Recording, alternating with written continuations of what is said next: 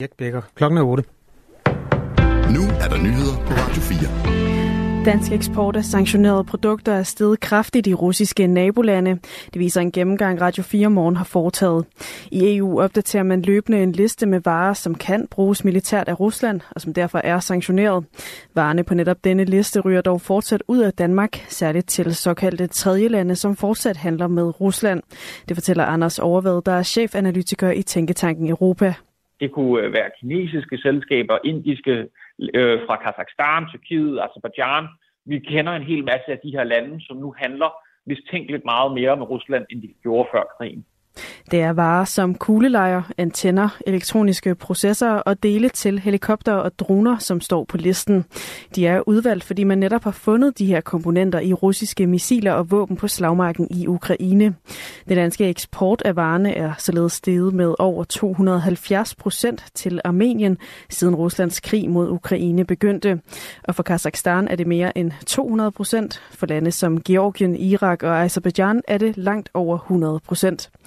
Ifølge Lars Brodersen, der er advokat med, speci- med speciale i EU-sanktioner, så betyder eksporten til tredjelandene ikke, at sanktionspakkerne mod Rusland ikke har en effekt. Det viser at Rusland de skal af omveje øh, ud og skaffe de varer, øh, så, så, så det er jo et tegn på, at de i første omgang virker, men, men det er jo sådan, at man skal jo finde ud af, hvad det er, man har med at gøre, og det er sådan, at alle aktører, altså herunder danske virksomheder og også transportfirmaer, de skal tilpasse sig den her nye virkelighed. Erhvervsstyrelsen oplyser til Radio 4 Morgen, at der i 2022 var 41 sager mod danske virksomheder om brud på sanktionerne. I 2023 var det 82 sager, og tallet for i år er allerede på 17 sager. Styrelsen oplyser ikke, hvor mange af sagerne, der drejer sig om konkret om sanktionsomgåelse via tredjelande.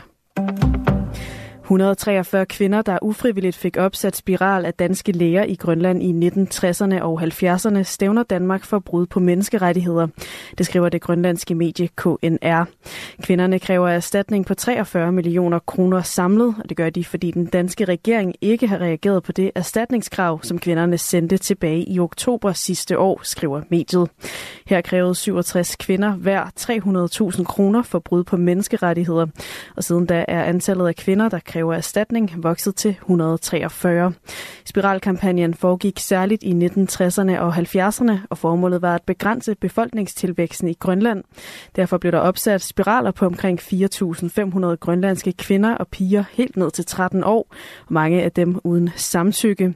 I juni 2022 blev det muligt for offrene at få gratis behandling med af en psykolog eller en psykoterapeut. Haitis regering har besluttet at sende landet i kriseberedskab, og samtidig bliver der indført et udgangsforbud fra i aften til i morgen tidlig. Det kommer efter, at tusinder af fanger kan være flygtet fra et fængsel i Haiti efter voldelige sammenstød her i weekenden, hvor bevæbnede bander angreb fængslet. Asbjørn Møller har mere.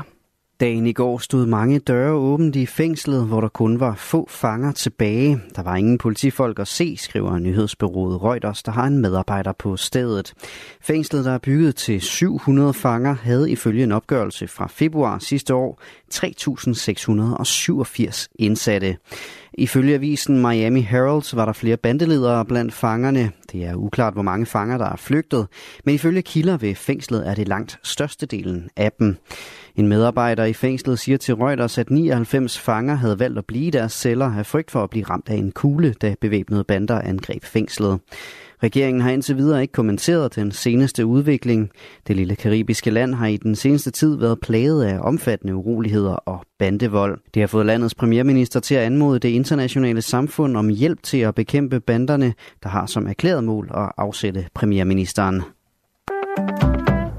En raket fra SpaceX med tre amerikanske astronauter og en russisk kosmonaut ombord er i går aftes lokaltid lettet fra Florida. De er på vej mod den internationale rumstation, hvor de skal påbegynde en seks måneder lang mission i kredsløb om jorden.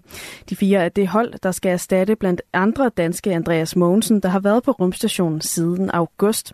Og dermed så er Andreas Mogensen snart på vej mod jorden igen, da ham og resten af hans Crew 7 snart kan tage afstand afsked med rumstationen omkring en uge efter det nye holds ankomst. Så tager vi et kig på vejret. I de nordøstlige og østlige egne kommer der nogen sol, ellers tørt og skyde, men efterhånden lidt mere sol i hele landet. Temperatur mellem 5 grader og 8.